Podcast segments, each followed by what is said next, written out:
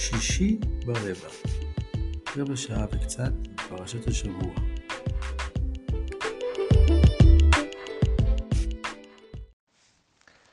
פרשת השבוע שלנו היא בעצם פרשיות השבוע, פרשיות תזריע מצורע. פרשות שנמצאות אה, בין פרשת שמיני שהתחילה בסיפור היום השמיני של המשכן, הגילוי של השכינה לכל העם והעמידה של נדב ואביהו, הקטרת הקטורת, ומשם התגלגלנו לדיני טומאה וטהרה בבעלי החיים. אה, והפרשה הבאה תהיה לנו אחרי מות שני בני אהרון, אה, תיאור עבודת, תיאור הכניסה לקודש הקודשים, המוכרת לנו כתור עבודת כהן גדול ביום הכיפורים. אז בין שני אזכורי נדב ואביהו, אנחנו נכנסים לפרשיות ארוכות שעוסקות בדיני טומאה וטהרה. דיני טומאה וטהרה בפרשיות האלה, הן לא עוסקות בנושא אולי המרכזי של טומאה וטהרה, וזה טומאת מת והטהרה ממנו, שנלקחת מכאן ומונחת בספר במדבר, כנקודת המעבר בין השנה השנייה לשנת ה-40 בפרשת חוקת. כאן, בפרשות האלה, כבר מהפרשה הקודמת שמיני, בוודאי בתזריע מצורע, אנחנו עוסקים בטומאה וטהרה. בתחילה בטומאה וטהרה בבעלי החיים, ולאחר מכן בטומאה וטהרה באדם עצמו. ולמיקום, למיקום של דיני טומאה וטהרה בתווך בין אה, סיפור בני אהרון אה, קודם לכן לבין החזרה לעיסוק בהשפעת האירוע של בני אהרון להמשך, יש משמעות רבה אה, שאותה ננסה לתאר בהמשך הדברים. אז הפרשיות עצמן, פרשיות תזריע מצורע, פרשת תזריע פותחת בדיני טומאת יולדת, כשמונה פסוקים, אבל מרבית הפרשה, וזה קצת מבלבל כי אנחנו חושבים שרק פרשת מצורע עוסקת בכך, מרבית הפרשת תזריע גם כן עוסקת בדיני מצורע.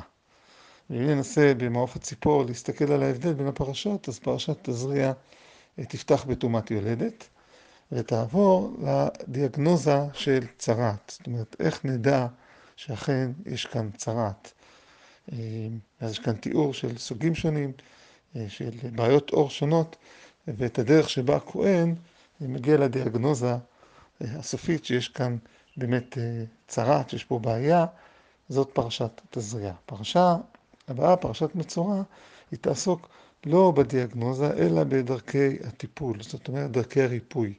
הווי אומר מה קורה כשהמצורע יצא מהמחנה והוגדר כמצורע, ועכשיו איך הוא יכול לחזור אה, לחזור אל המחנה, ואז יש תיאור של קורבנות ייחודיים, שני ציפורים, ציפור שמשלחים אותה לחופשי, אה, כתוב פעולת הטהרה של המצורע והאפשרות שלו לחזור לעם ישראל, ובסיום הפרשה נחזור, אה, פרשת מצורע, נחזור לדיני זב וזבה.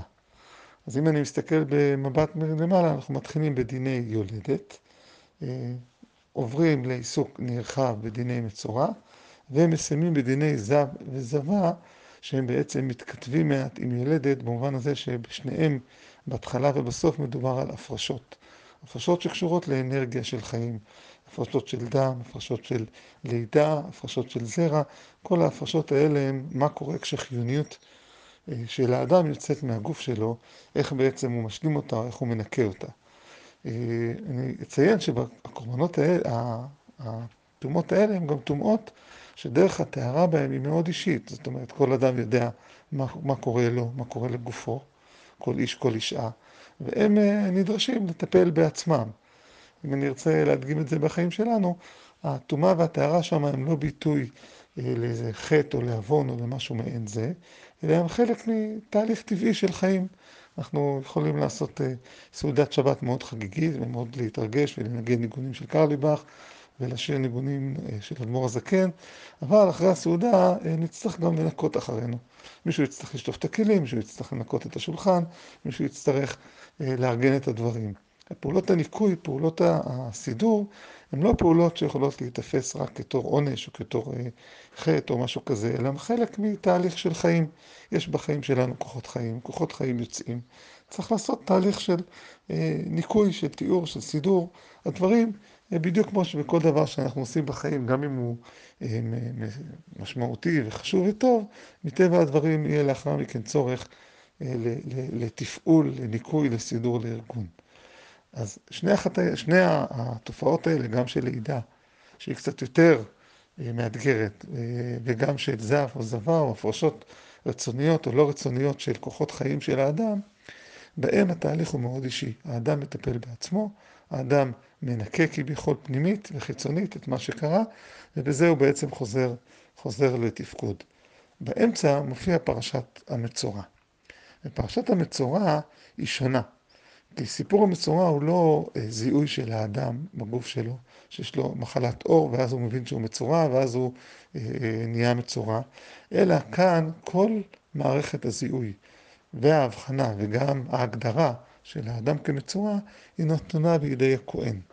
המילה נגע והמילה כהן הן מילים שחוזרות על עצמם לא מעט בפרשת תזריע. זאת אומרת, אדם שמזהה שיש לו בעיה בעור, הוא לא יכול, גם אם הוא יודע וגם אם ברור לו, וגם אם הוא מכיר את התופעה, להחליט שזאת צרת. הכתובת היחידה שיכולה להכריע בקיומה של הצרת היא הכהן, הכהן שבא, מסתכל ובוחן. עכשיו יש כאן משהו מאוד מאוד יפה, כי, כי הדרך שבה הכהן בוחן את הצרת היא לא שהוא יושב מול האדם ומתחיל לתשאל אותו האם הוא אמר לשון הרע, האם הוא אמר רכילות, האם הוא אמר משהו לא בסדר, אם הוא התנהג לא יפה. זאת המטרה של, ה, של הכהן היא לשמש כרופא, במובן הזה שהוא מסתכל ואמור לתת דיאגנוזה על צבע הצרת, המאפיינים שלה, אם יש שיער, אין שיער, אם יש משהו חי בפנים או אין משהו חי, אם היא גדלה או מתרחבת או קטנה או מצטמצמת, כל מיני הגדרות שהן לגמרי רפואיות, וזאת הדרך שלו להגדיר אה, שלאדם יש צרת. ברגע שהוא מגדיר שיש לאדם צרת, מתחיל תהליך רחב של יציאה מחוץ למחנה. אה, אולי טיפה נעמיק עוד בדבר הזה. המאפיין המרכזי של הצרת הוא הצבע הלבן. אמנם אם כולו הפך לבן, אם כל הגוף לבן, אז האדם הוא טהור, כי זה בעצם, זה צבע עורו. אבל המאפיין המרכזי של צרת הוא לא פצע אדמומי, זה לא אבסס או משהו כזה שבדרך כלל דווקא מתבטא בצבעי אה, אדום או הצטברות של דם שם, אלא דווקא צבע לבן, צבע לבן חזק, צבע לבן שהוא בעצם אה, מסמן אה, חיסרון של חיים, צבע של מוות, צבע של חיוורון. הצרת איננה אדמומיות בגוף, היא דווקא לובן, לובן שמופיע בגוף בגדלים מסוימים, בצורות מסוימות, עם שיער לבן, בלי שיער לבן וכולי וכולי, ותפקיד הכהן הוא לזהות את הלבן. במובן הזה, בעוד הזהב, זבה יולדת, זה הפרשות שיוצאות, של חיים שיוצאות מהגוף, הצרת מבטאת חוסר חיים בגוף עצמו. יש חלק בגוף, יש מקום בגוף שהוא לבן מדי, שהוא חיוור, שאין בו חיוניות, שאין בו אנרגיה. רבי יהודה הלוי מתאר שטומאה וטהרה היא קשורה למרחק וקרבה למוות. הטומאה מייצרת מוות, הטהרה היא קשורה לחיים. והרעיון הזה הוא באמת עולה מאוד יפה מהפרשות שלנו. הצרת היא רק אה, צבע לבן. ואכן, כשאנחנו, אה, אחרי שהכהן מחליט שיש פה צרת, מה שעושה האדם ש, שיש לו צרת, זה, אה, זה התיאור הבא שמופיע בפרשת תזריע, פרק י"ג כמובן, בפסוקים מ"ד. מ"ה והצרוע אשר בו הנגע, בגדיו יהיו פרומים, ראשו יהיה פרוע, על שפם יעטה, וטמא טמא יקרא. הביטויים האלה של בגדיו יהיו פרומים וראשו יהיה פרוע, הופיעו לנו גם בפרשת שמיני, כשאהרון אומר, כשמשה אומר לאלעזר ואהרון, אל תהיו אבלים על מות נדב ואביהו, אז הוא אומר להם, אל תפרו את ראשכם, אל תפרמו את בגדיכם, בגלל מות אחיכם.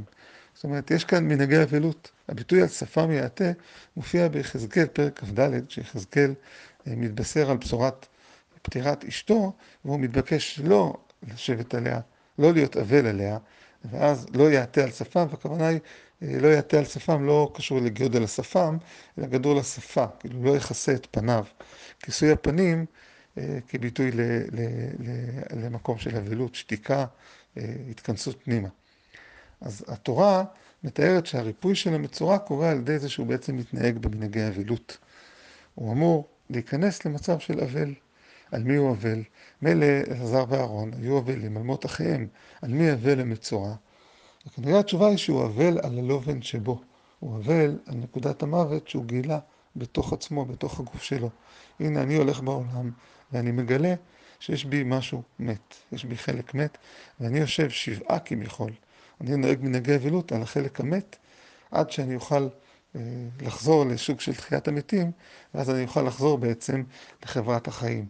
גם בדרך שבה המצורע מתאר על ידי שני ציפורים, ציפור שטובלים אותה אה, במים חיים ודם, ואז הפעולה של, ה, של השחרור, ציפור, חיים, חיוניות, ציפור שעפה לחופשי, אה, זה ביטויים שמסמנים היטב את, ה, את, ה, את הכניעה לחופש, לחיים, לחירות, ביטוי לחיוניות, ביטוי לויטליות.